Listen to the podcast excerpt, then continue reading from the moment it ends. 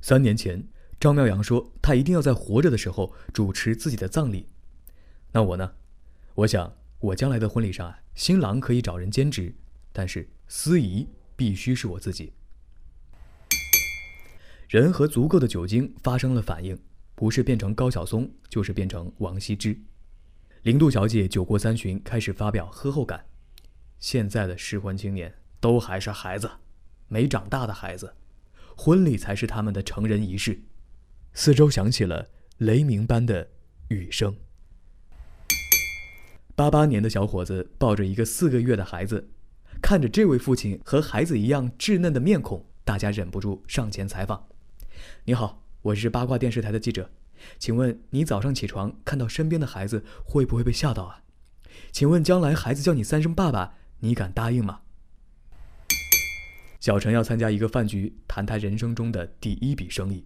他知道饭局上啊就是拼酒量，在中国的酒文化里，不喝酒就是没文化。可小陈偏偏是一杯倒，心急如焚，上蹿下跳，紧急向黄大仙求助。大仙掐脚趾一算，开了一条方子，上面写着：“准备十条荤段子。”饭局上，小陈谈笑风生。果然，生意就没谈成，如今成了非著名的段子手。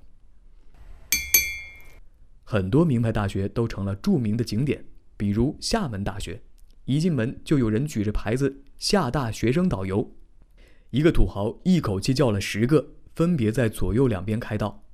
这些厦大学生就问他呀：“为什么请这么多人？”土豪冷笑一声：“哼，你们也有今天。”清新福建玩转闽中，大家好，我是小强。作为一名资深的吃货呢，我可是对所有的美食都充满了好奇。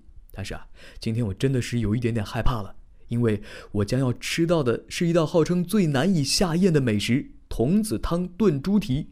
一起来期待童子尿和猪蹄会擦出怎样的火花吧。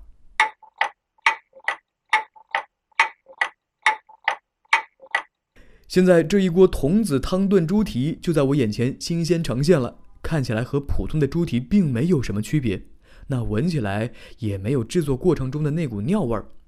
此刻我的内心是挣扎的，但是又有一点点的迫不及待，到底要不要吃？要不要吃呢？好吧，让我咬一小口。嗯，这块肉还真的是很特别，特别的鲜香有嚼劲儿，绝对是以往吃过的猪蹄当中都尝不到的味道。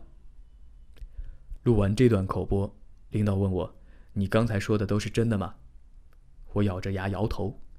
领导默默地放下了手中的筷子。这时候，做这道菜的大厨进来了。同事架起机器，我又拿起话筒。今天这道神奇的美食听起来啊，似乎就是童子尿炖猪蹄这么简单。那到底是不是这样呢？童子尿炖猪蹄还有什么讲究呢？我们请到了本店的大厨师傅，你好，请问您怎么称呼啊？啊。我的名字叫童子啊。